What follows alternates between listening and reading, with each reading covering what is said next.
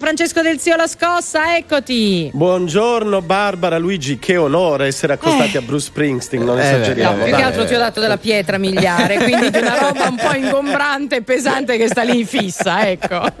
È un po' vecchiotta. È un po'. Danton, eh, sì.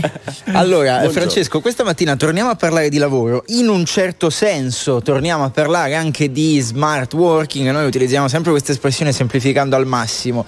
Però questa volta parliamo di quello smart working che ci piace, che piace a noi lavoratori ma anche agli imprenditori. È così? Eh sì, eh, perché abbiamo appena scoperto da un'indagine molto approfondita di INAP, l'Istituto di Analisi delle Politiche Pubbliche, che lo smart working piace davvero, anche dopo la pandemia, o più o meno dopo la pandemia, anche oggi, piace molto sia agli imprenditori che ai lavoratori. Eh, questa indagine rivela una serie di fatti molto importanti. Il primo è che gli imprenditori hanno voglia e interesse a continuare a utilizzare lo smart working anche nei prossimi mesi e anni per due motivi. Primo perché aumenta la produttività e questo è un dato di cui si discute molto, eh, il fatto che la maggioranza degli imprenditori ritenga che lo smart working aumenti la produttività è molto positivo per l'innovazione di tutto il nostro sistema produttivo, perché è così e perché usciamo definitivamente dal cosiddetto modello taylorista o fordista, quello di- delle presenze fisiche fisse nel luogo di lavoro.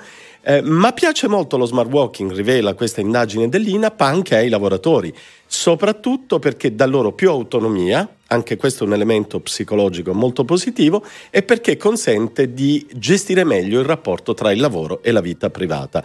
Eh, nulla di nuovo, ma eh, trovare la conferma a tutte queste idee che sono comuni tra gli italiani in una indagine così approfondita fatta da un ente del governo italiano è particolarmente interessante. Vuol dire che siamo entrati davvero in una nuova era del lavoro.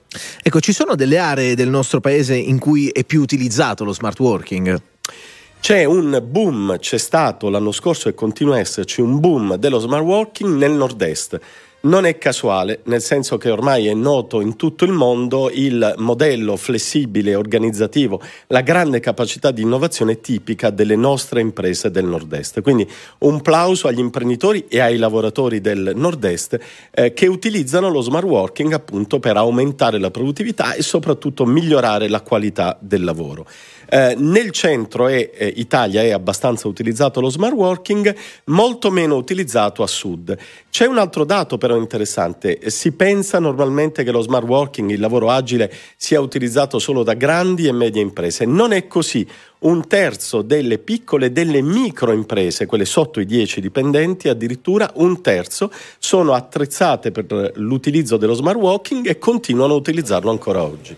Francesco, io mi ricordo, mh, vediamo se anche tu hai lo stesso ricordo, che verso la fine, verso la coda della pandemia, molti paesi, piccoli borghi, anche posti bellissimi, un po' sperduti, però un po' fuori mano nel nostro paese, si erano proposti come sede per lo smart working. Nel senso, magari vi diamo eh, due mensilità di affitto gratis oppure degli affitti molto bassi, venite qui a lavorare che c'è l'aria buona.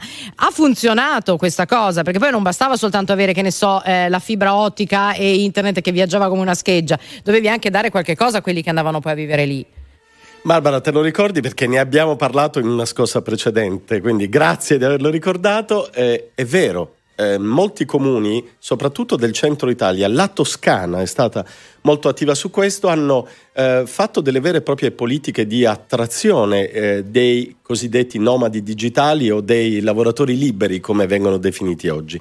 Eh, non abbiamo dei dati per eh, capire se hanno funzionato o meno, sappiamo però che questa è una strada che stanno seguendo sempre più città. C'è un esempio molto interessante negli ultimi mesi che è quello di Venezia.